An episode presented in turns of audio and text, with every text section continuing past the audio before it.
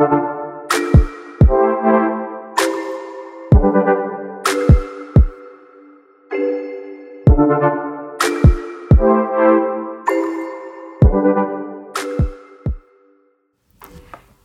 Sürdürülebilirlik Podcast kanalından herkese merhaba. Ben Gökçe.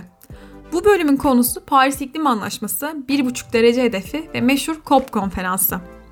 İklim değişikliğiyle mücadele için Birleşmiş Milletler İklim Sözleşmesi'ne taraf olan 197 ülkenin her yıl bir araya geldiği iklim zirvesine Birleşmiş Milletler İklim Değişikliği Konferansı yani İngilizce kısaltmasıyla COP ismi veriliyor.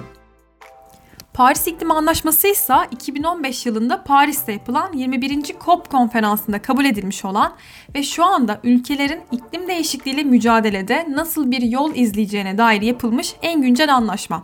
Ve bu anlaşmayla uzmanlar dünyanın ortalama sıcaklığının sanayi öncesi döneme göre 2 derecenin altında hatta 1,5 derecede tutulması gerektiğine karar verdiler.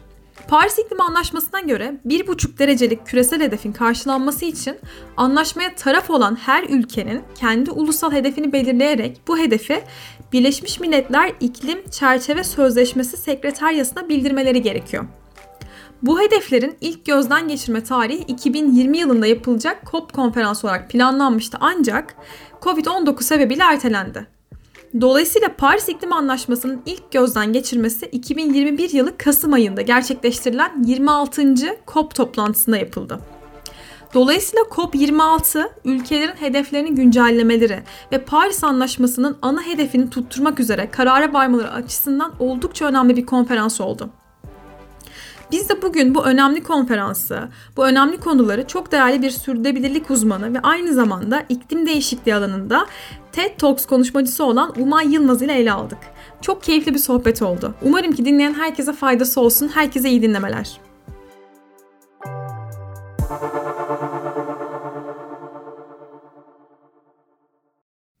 Umay Hanım merhaba.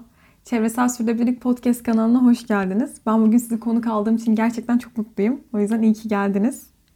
Hoş buldum. Çok teşekkür ediyorum. Ee, Çevresel Sürdürülebilirlik Podcast kanalının bir bölümüne konuk olmaktan dolayı çok çok memnunum.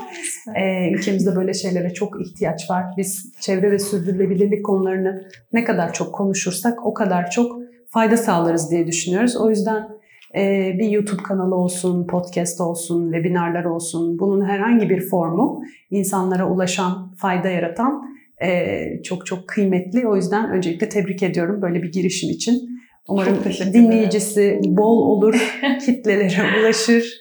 E, eminim çok faydalı olacaktır.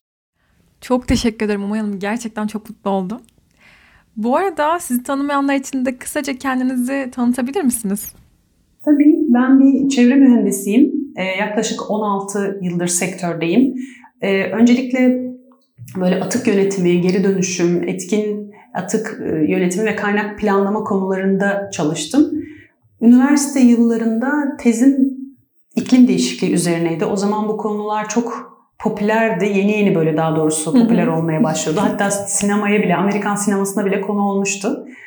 Ondan sonra bir süre ara verdim. Üniversitede onunla ilgili bir tez yazdıktan sonra iş dünyası, işte bu atık yönetimi, geri dönüşümle ilgili çalışmalar. Sonra tekrar e, yıllar sonra İTÜ'de master yapmaya başladım. E, yer sistem bilimi master yapıyorum. Yani dünyanın e, nasıl çalıştığını anlamaya çalışıyoruz diyeyim. İşte atmosfer, okyanuslar, kara, canlı dünyası hepsi entegre nasıl çalışıyor onu anlamaya çalışıyoruz. Bunu anlarken de tabii iklim sistemi de bunun bir parçası. İklim sistemi nasıl oluşuyor, nasıl davranış gösteriyor, bugün nasıl bozuldu, nasıl düzelebilir bunları da çalışıyoruz bir taraftan.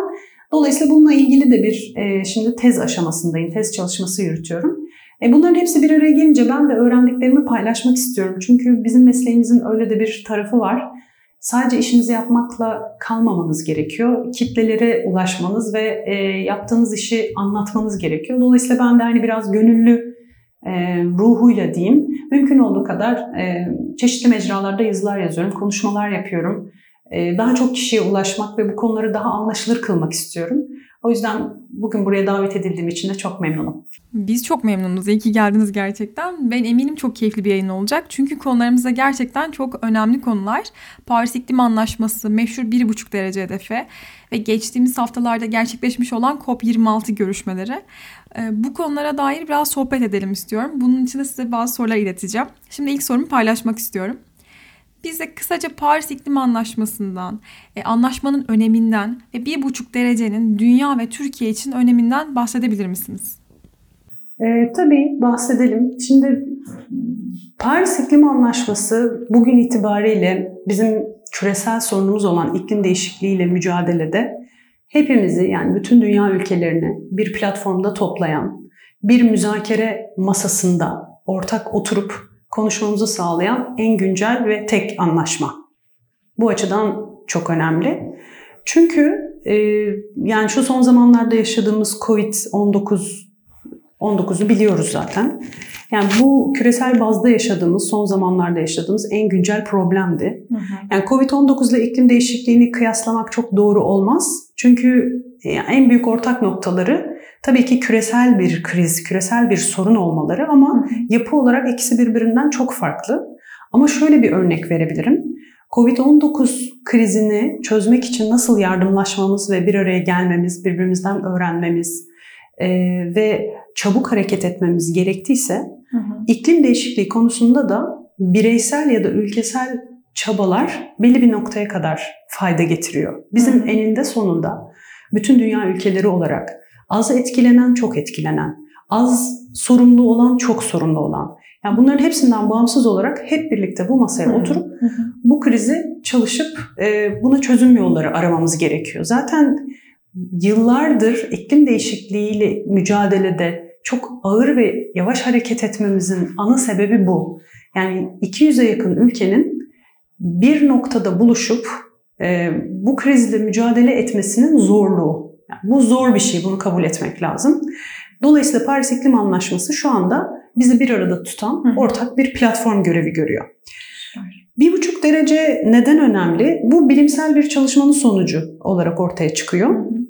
Bütün dünyanın takip ettiği IPCC dediğimiz bir kuruluş var. Intergovernmental Panel on Climate Change İngilizcesi, Türkçesi de Hükümetler Arası İklim Değişikliği Paneli. Bu dünyanın farklı yerlerinden birçok akademisyenin, e, uzmanın, iklim değişikliği konusunda çalışan e, üst düzey kişilerin bir araya gelerek yani bunu fiziksel bir bir araya gelmek gibi de düşünmemize gerek yok ama kendi görüşlerini paylaştığı, makaleler yayınladığı, bilimsel araştırmalar yaptığı ve tüm bunların toplanıp belli bir kontrolden geçirildikten sonra hı hı. E, bilimsel iklim değişikliği ile ilgili bilimsel raporların oluşturulduğu üst düzey bir kurul, bilim kurulu gibi düşünebiliriz IPCC'yi. Bu IPCC bilim kurulu en son yayınladığı raporda e, bizim bir buçuk dereceden öte hı hı. dünyanın ortalama sıcaklığı artışıyla mücadele edemeyeceğimizi, onunla başa çıkamayacağımızı söyledi. Yani daha doğrusu aslında şöyle ifade etsem daha iyi olur.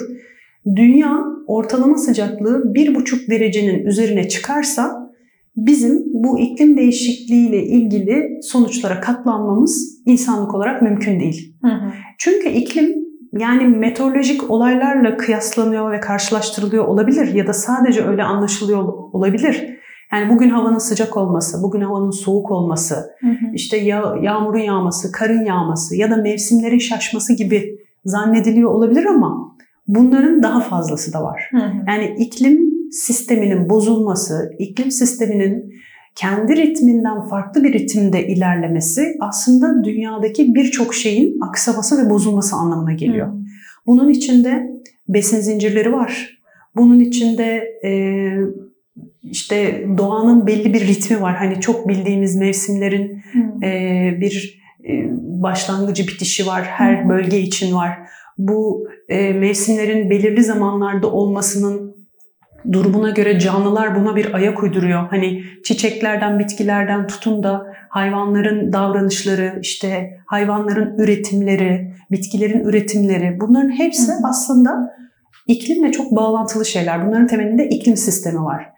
Eğer bu sistem ritmi ni kaybederse o zaman tüm bunların zarar göreceğini ve en de sonunda insanlığın da bundan etkili, etkileneceğini söyleyebiliriz. İşte bu nerede durmalı? Hani iklim sisteminin e, bozulmasını nasıl takip ederiz ya da bununla ilgili problemi nereye kadar tolere edebiliriz sorusunun cevabı işte bu Paris Anlaşması'nda geçiyor. Hı hı. Dünyanın ortalama sıcaklığının en fazla endüstri dönemine göre 1,5 derece kadar artmasına hı. tahammülümüz var. Hı.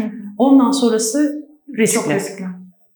Evet bir buçuk derece aşmamamız gerekiyor ve bu konu gerçekten kritik. Söylediğiniz gibi bu limiti aşarsak da insanlığı zor günler bekliyor ne yazık ki. Peki bu bir buçuk derece hedefinin gerçekleşmesi için kimlere rol düşüyor? Üreticilerin ne gibi rolleri olacak? Bunu da sormak istiyorum. Şimdi iklim değişikliği önemli ölçüde sera gazı emisyonlarının kontrolsüz bir şekilde Hı. atmosfere salınmasıyla alakalı Hı. bir şey. Ee, normalde aslında karbon zaten Sera gazı emisyonları deyince aklımıza zaten birkaç tane e, gaz çeşidi geliyor ama bunların temelinde de karbon var. Hı. Mesela metan, metanın içinde karbon var. Karbondioksit, karbondioksitin içinde karbon var vesaire. Yani ana aktör karbon diyebiliriz. Hı. Karbon da zaten doğada sürekli bir dö- döngü içerisinde. Yani zaten var, atmosferde var, canlının yapı taşında var, okyanuslarda var, bitkilerde var ve var olan bu miktar sürekli döngü içerisinde e, devam ediyor. Yani bir atmosfere karışıyor, bir okyanuslara Hı. geçiyor, bir canlılara geçiyor gibi. Yani bu döngü zaten sürekli devam ediyor. Problem şu, biz bu döngüde atmosferde var olan miktarı diğerlerine göre ve olması gerekene göre daha fazla arttırdık. Yani döngüyü bir tarafa doğru zorladık açıkçası. Hmm. Böyle olunca dengeyi da bozduk. evet dengeyi bozmuş olduk. Şimdi bu durumda sera gazı e, emisyonları çok arttığı zaman e, bir takım dengeler bozuluyor. Hı hı. O yüzden de bunları tekrar eski normale dönmemiz lazım. Yani burada sera gazı emisyonlarını sıfırlamak diye bir şeyden bahsetmiyoruz. Hı hı. Yani sera gazı emisyonu yaratmayalım, işte sera gazı salımı olmasın hı hı. gibi bir şeyden bahsedemeyiz. Çünkü her türlü insan faaliyetinde hemen hemen sera gazları atmosfere salınıyor. Daha önce de oluyordu, şimdi de oluyor. Hı. Yani burada emisyonları sıfırlamak diye bir şey söz konusu değil ama aldığımızla verdiğimiz yani atmosferden okyanusa ve e, canlılara ve karaya geçen karbonla insan faaliyetleri neticesinde atmosfere salınan Hı. karbon miktarını eşitleyip biz buna net sıfır diyoruz. Hı. Net sıfırı bulmamız gerekiyor. Hmm. Bunu bulduğumuz zaman yani bu dengeyi tekrar sağladığımız zaman aslında birçok sorun ortadan kalkıyor. Şimdi üreticilere ne gibi yükümlülükler getirecek hı dediğimiz zaman oraya şöyle gelebiliriz. Her türlü endüstriyel faaliyet ve insan faaliyeti atmosfere karbondioksit alıyor. Hı hı. Nedir bu? Yanma operasyonları, her türlü yanma operasyonu. Mesela hmm. enerji kullanımı. Kömür yakılması. Evet, kömür yakılması. İşte fosil yakıtların, diğer fosil yakıtlarının kullanılması sonucu atmosfere karbondioksit çıkar. Nerede kullanıyoruz? İşte enerji kullandığımız her yerde. Ulaşımda, hmm. e, işte bunun gibi şeylerde kullanıyoruz. Isınmada kullanıyoruz mesela. Fosil yakıtlarını kullandığımız her türlü yakma, ısınma, ulaşım gibi faaliyetlerin hepsinde e, havaya karbondioksit salınıyor. Dolayısıyla e, bunları fosil yakıtlarını acaba alternatif enerji kaynaklarıyla çevirebilir miyiz ve karbondioksit salınımını, salınımını azaltabilir miyiz? E, bir bu var. İkincisi üretim süreçlerimizi yenilenebilir enerjiyle daha az enerji tüketecek şekilde enerji verimliliği odaklı olarak güncelleyebilir miyiz? Aslında tüm bu bahsettiğim şeyler verimlilik ve tasarrufla da ilgili şeyler. Yani Türkiye'de birçok firma zaten maliyetlerini düşürmek için, daha tasarruflu, daha verimli olmak için bu tarz çalışmalar zaten yapıyorlar. Biz şu anda e, bu Paris İklim Anlaşması konusunda ya da 1,5 derece hedefi hmm. konusunda sıfır noktasında değiliz. Yani bugün yeni bir şeye başlayacağız ve e, bu adım adım işte bizi zorlayacak yepyeni bir şey inşa edeceğiz diye bir şey yok. Aslında bizim yıllardır yaptığımız bazı şeyler var. Bunları e, bu kapsamda da değerlendirilmesi lazım. Yani biz yaptığımız zaten hali hazırda yaptığımız şeyleri bu kapsamda nasıl değerlendirebiliriz? Bu kapsamın altına nasıl dahil edebiliriz? Buna da bakmamız lazım. Tabii ben hani e, zaten belli bir yol kat ettik. Bundan sonra az yolumuz kaldı demek istemiyorum. Çünkü e, biz şu an nerede olduğumuzu bilmiyoruz. Hı hı. Önce bir nerede olduğumuzu anlamamız lazım. Yani Türkiye için genel olarak bir değerlendirme yapılması lazım. Yani Türkiye sanayisi nerede? Hmm. E, bu Paris Anlaşması ile ilgili bir buçuk derece hedefini e, hedefine bir katkı sağlamak için bizim ulusal katkımız ne olmalı? Ulusal hedefimiz ne olmalı? Şu anda mevcut sanayici ne kadarını gerçekleştiriyor? Ee, önümüzdeki 10 yılda, 20 yılda işte 2053 net sıfır hedefi açıkladık. 2053'e kadar giden yolda nasıl bir yol haritamız olmalı? Bu ulaşılabilir mi gibi aslında önce mevcut durumu bir ölçüp ondan sonra da kendimize ulaşılabilir ama e, üzerinde çalışmamız gereken bir hedefler ve planlamalar serisi hazırlamamız lazım. Bunları yaptıktan sonra da e, ondan sonra daha resim biraz daha görünür olacak. Dolayısıyla üreticinin yani iş dünyasının kendisini bu konularda hazırlaması lazım. Tabii bu hani herkes kendi başına e, bugün başlasın bakalım nereye gidecek. Bu böyle hı hı. değil. Bunun için çalışan sivil toplum kuruluşları var. Hı. Özellikle Paris İklim Anlaşması'nı takip eden, Avrupa Birliği'ndeki yeşil mutabakatla ilgili çalışmaları takip eden e, STK'lar var, uzman kuruluşlar var, üst düzey kuruluşlar var. Hani bunlara daha yakın olup yapılması gerekenler hakkında bilgi alınabilir. Bunun dışında bu işlerin finansmanı için devletin bir takım katkıları olacağını duyuyoruz. Hı hı. Avrupa Birliği'nin bir takım katkıları olacağını duyuyoruz. Hani bunları nasıl alabiliriz? Yani yalnız bunları... değiller mi? Tabii tabii yalnız değil. Yani bu şey gibi bir şey değil. Hani tepeden e, aşağı bir kurallar bütünü indi. Hı hı. Hani herkes buna uyum sağlayacak. Bunun da bir bedeli olacak. Hadi şimdi yapın. Yarına kadar hazırlayın. Öyle bir şey değil. Zaten böyle bir şey mümkün değil. Hı hı. Yani böyle bir şeyin istenmesi e, hedefi ve çalışmaları imkansız kılar zaten. İstenen şey o değil. İstenen hı şey başarı. O yüzden de e, daha fazla iletişim, daha fazla işbirliği, daha fazla yardımlaşma bu zaten tüm bu çalışmaların içinde zaten var. Paris İklim Anlaşması'nın hı hı. içinde de var. Yeşil mutabakatın içinde de var. Bizim bunlara daha çok bakmamız, daha çok araştırmamız, bu konuşmaların ve çalışmaların içinde daha çok olmamız lazım. Türkiye'nin bence e, bu süreçte keşke daha iyi yönetseydi dediğim konulardan bir tanesi de bu. Biz biraz korkup aslında geri planda durup hani bize birisi bir şey söyleyene kadar aman biz çok bulaşmayalım dedik. Ama halbuki işin içinde olsaydık e, bu kadar da korkulacak bir şey olmadığını e, görecektik. Evet. Hı hı. Yani yine altını çiziyorum. Bizim bir şey yapmamıza gerek yok. Bu işler kolay işler demek istemiyorum. Hı. Ama bunu gözümüzde büyütmenin de bir manası yok. Evet. Ee, dünyanın birçok ülkesi, 197 tane ülke var. Hı hı. Ee, 197 ülke içerisinde Türkiye birçok açıdan e, diğer ülkelere kıyasla çok e, iyi durumda ilerliyor. Hı. Hani gelişmekte olan ülkeler sınıfındayız belki ama e, bizimle eş tutulan ülkelere göre çok büyük gelişme kaydediyoruz. Bir sürü avantajımız var. Yani kendimizi bu kadar bu işin gerisinde tutmanın bir manası yok. Tu. Şimdi tabii Paris İklim Anlaşması'nı meclisten geçirdik. Bundan sonra yeni bir sayfa açtık. Umarım 2022 yılında çok daha aktif olacağız. Çok teşekkürler Umay Hanım. Umarım söylediğiniz gibi olur. Paris İklim Anlaşması'nın meclisten geçmesiyle çok daha aktif olduğumuz bir yıl bizi bekliyordur. Şimdi biraz konuyu COP26 konusuna doğru çevirmek istiyorum. COP26 konferansını sizin çok yakından takip ettiğinizi biliyorum. Hatta kendi LinkedIn sayfanızda da çok değerli paylaşımlar yapıyorsunuz. Onları da takip ediyorum severek, ilgiyle. Şimdi benim soracağım soru şu. COP26 konferansını bu kadar yakından takip eden biri olarak bu konferansta en çok etkilendiğiniz konular, gündemler neler oldu?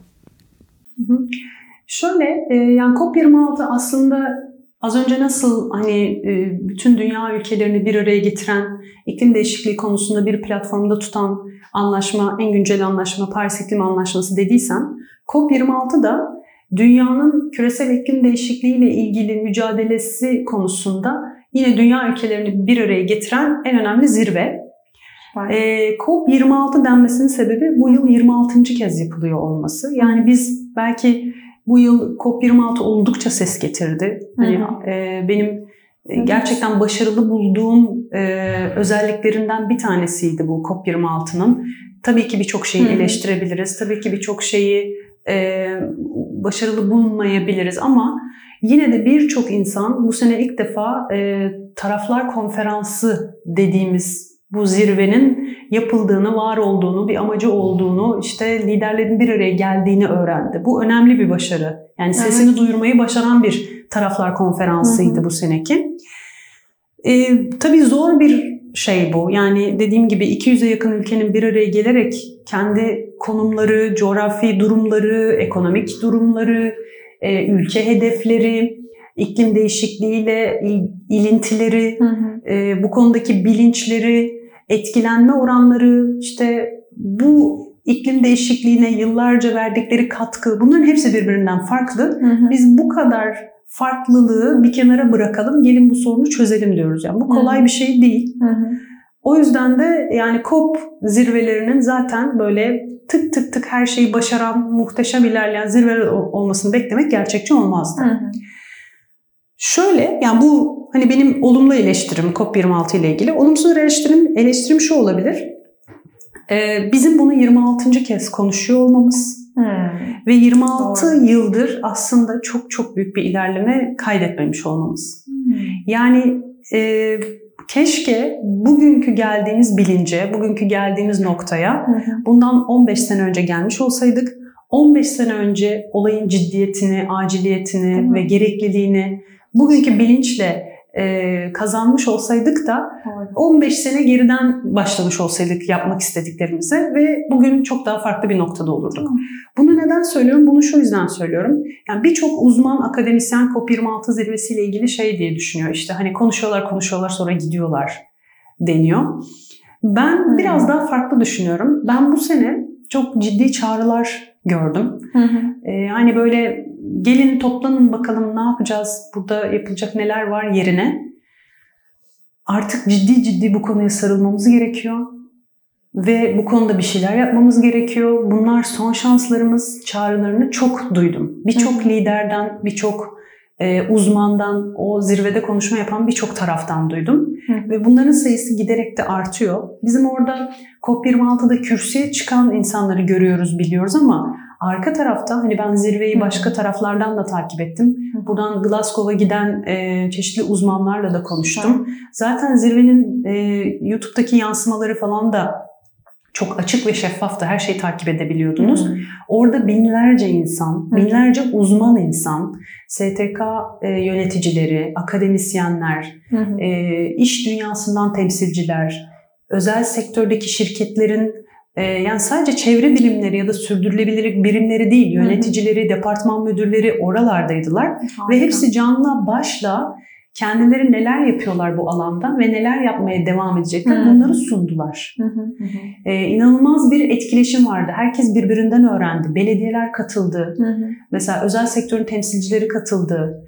Ülkelerin pavilyonları vardı yani kendi bölümleri vardı. O bölümlerde sunumlar yapılıyordu. Bakanlıklar katıldı. Mesela Çevre ve Şehircilik Bakanlığı oradaydı. Hı hı. E, Türkiye'den önemli projeler tanıtıldı. Diğer bütün ülkeler de benzer yolları izlediler. yani dolayısıyla burada aslında herkes ülkesine döndükten sonra elinde koca bir ben neler yapabilirim? Başka Süper. ülkelerde neler olmuş? Bu senenin hedeflerine ne koyabilirim? Hmm. Ben kimi ikna edeceğim? Ne kadar paraya ihtiyaç duyacağım? Bunun için kime başvuracağım? Yapılacaklar listesiyle geri döndüler. Yani COP26 iki hafta sürdü ama iki hafta sonunda ne oldu diye bakmak yine çok doğru değil. Biz COP26'nın etkilerini bir sene boyunca izleyeceğiz. Hmm. Ve bir sonraki COP toplantısı olan COP27'ye o da Mısır'da gerçekleşecek bu arada. Hmm. COP27'de e, bu COP26 ne kadar etkili oldu aslında onu o orada ölçebileceğiz. Evet. Ama müthiş bir etkileşim oldu. Harika. Evet. Peki söylediğiniz gibi COP26'da ülkeler çeşitli vaatlerde bulundular. Bu vaatler kimler tarafından denetlenecek veya verilen sözlerin tutulacağından nasıl emin olabiliriz? Denetim mekanizması var mı? Bunlardan da bahsedebilir misiniz? Şimdi e, Paris İklim Anlaşması'nın ilk gözden geçirme toplantısıydı bu COP26. Hı hı. E, öyle bir karar alınmıştı. Yani Paris İklim Anlaşması 2015 yılında yapılan e, COP toplantısında kabul edildi. Ondan sonraki kural şuydu. Her 5 yılda bir hı hı. E, bu iklim anlaşmasının gereklerini ve ülkelerin yapması gerekenleri e, kontrol edeceğimiz COP zirvelerinde bunu konuşalım denmişti. Dolayısıyla bu 5 yıl sonra yapılan ilk COP26 toplantısı olduğu için ilk gözden geçirme burada yapıldı. E, Paris İklim Anlaşması'nın ülkelere ülkelere dayattığı bir hedef yok. Yani herkes şu kadar e, şu kadar e, emisyon azaltımı yapacak, bu kadar bunu yapacak diye ülkelere verdiği hiçbir taahhüt yok, hiçbir zorlama yok. Paris İklim Anlaşması'nın bir tane ortak hedefi var. O da dünyanın ortalama sıcaklığını bir buçuk derecede tutmak. Genel bir hedef. Evet ve ülkelerden şu isteniyor. Dünyanın ortalama sıcaklığını bir buçuk derecede tutmaya hizmet edecek Hı hı. kendi ülkenizle ilgili kendi ülkenizin bir ulusal katkı beyanı olmalı. Siz neyi hedefleyebilirsiniz? Bu bir buçuk derecelik hedefe nasıl bir katkı sağlayabilirsiniz ülke olarak? Bunu sordu ülkelere. Hı. Ve her ülke, yani Paris İklim Anlaşması'na taraf olan her ülke kendisi bir ülke hedefi Hı. beyan ediyor. Ee, Birleşmiş Milletler COP, COP zirveleri sekreteryasına.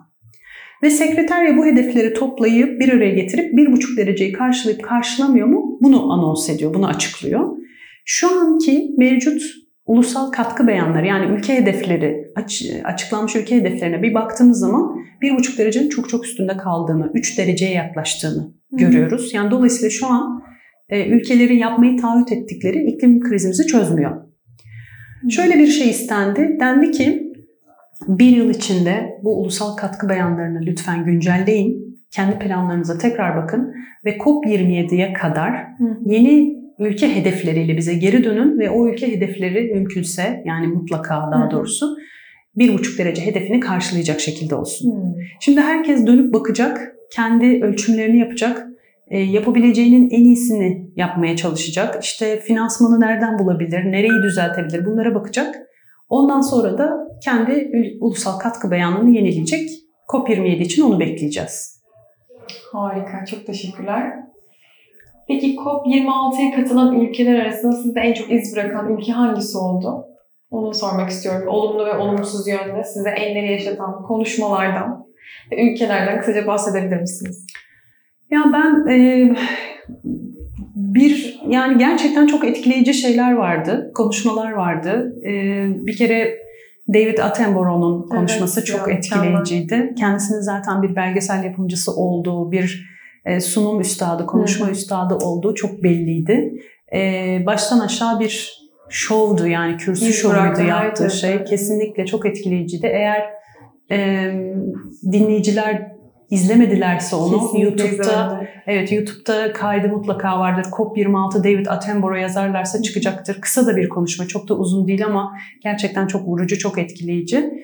Ee, o güzeldi. Hani Hı hı. ülkelerin dışında belki onu söyleyebilirim. Ülkelerle ilgili olarak da şunu söyleyebilirim. Çok ilginç şeyler vardı tabii ki. Hı hı. Ee, bazıları çok ciddiydi böyle. Klasik hani bir devlet başkanı çıkıp kendi politikalarını anlatıyor gibiydi. Bazıları çok yaratıcıydı. İşte Tuvalu'yu biliyoruz. Evet. Ee, o bir denizin içinden bir Denizden. video gönderdi. Hani bir devlet başkanının sanıyorum bir bakan da o. Devlet başkanı değil de Tuvalu'da Dışişleri Bakanı olabilir yanlış hatırlamıyorsam. Üzerinden biraz zaman geçti. Ee, o olabilir. Onun hani böyle takım elbiseyle böyle girip denize e, işte hani bu konuya dikkat çekmek isteyecek şekilde konuşmasını oradan yaparak videoya çekip göndermesi tabii ilginç bir şeydi. Böyle şeyler güzel yani ilginç e, renk katıyor zirveye. E, Hele siyasilerin bunları yapması e, o da bir e, değişik oluyor yani hani damgasını vuruyor. Dolayısıyla Tuvalu ilginçti diyebilirim.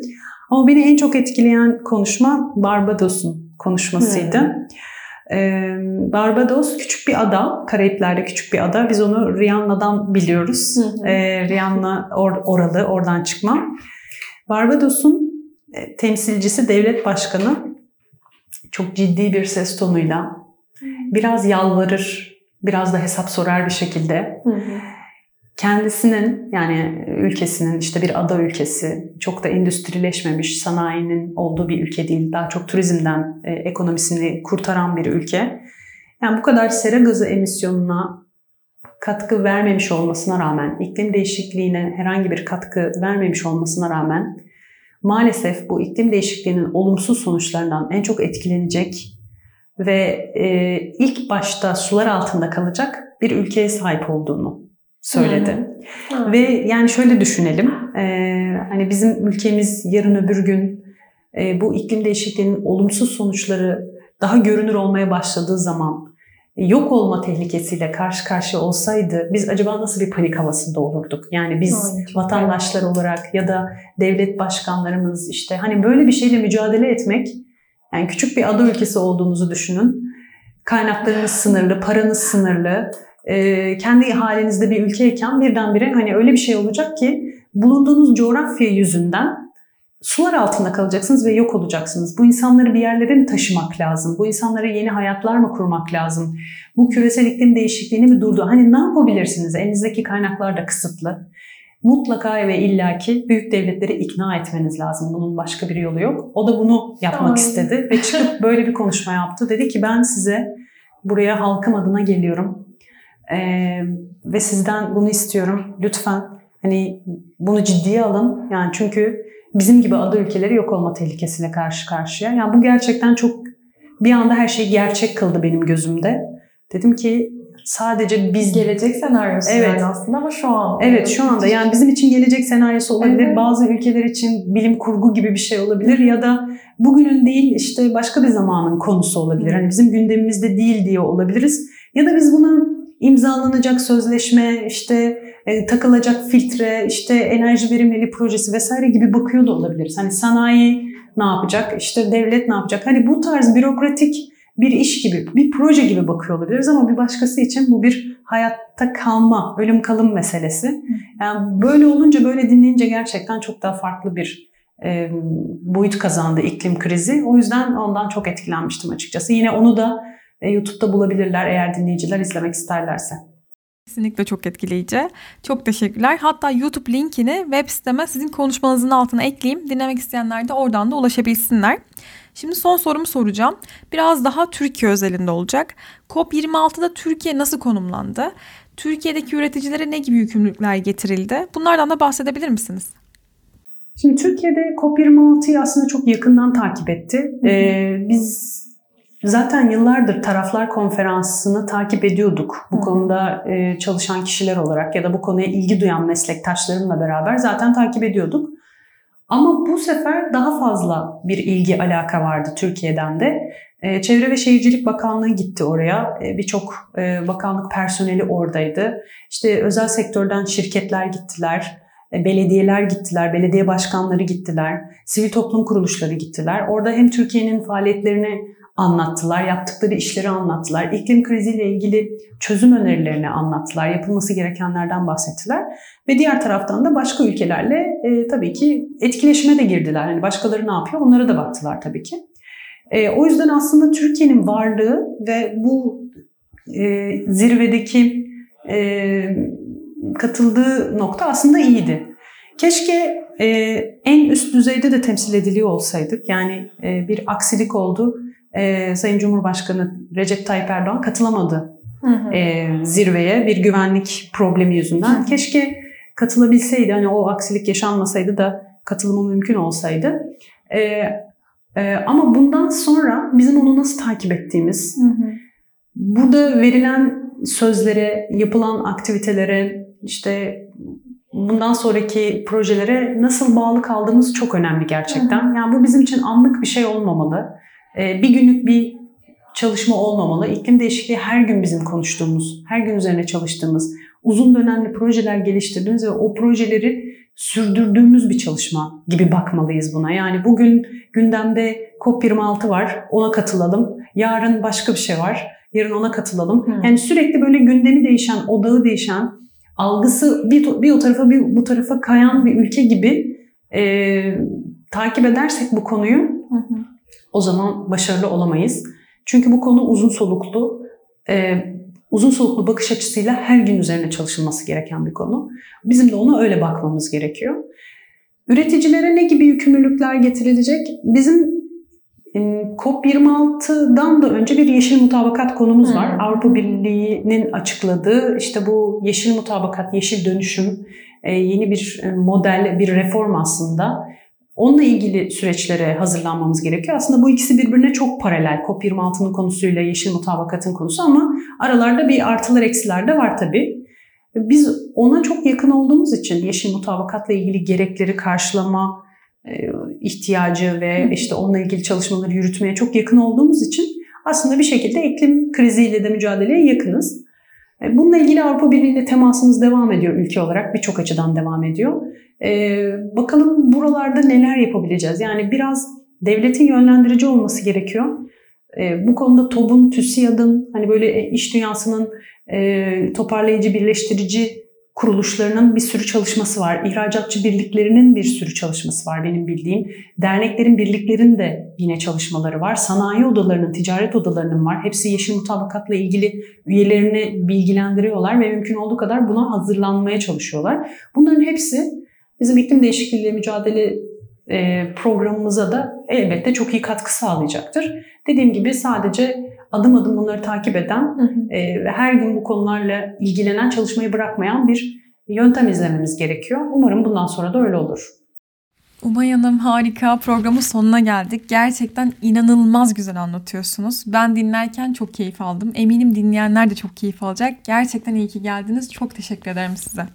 Ben de çok teşekkür ediyorum e, davet edildiğim için. Gerçekten önü çok açık bir podcast kanalı bu. Çevresel sürdürülebilirlik. ben de çevreme çok e, önereceğim, herkese ileteceğim. Çünkü e, bu konuda bilgilenmek isteyen çok insan var. Bu kanalı da takip etsinler. E, Harika, içerikleri içerikleri görsünler. Eminim çok e, böyle notlar alacaktır, alacaklardır. Sonra da e, teşekkür edeceklerdir. Mutlu Görüşmek olurum. dileğiyle yolu Çok- açık olsun. Çok teşekkürler umarım.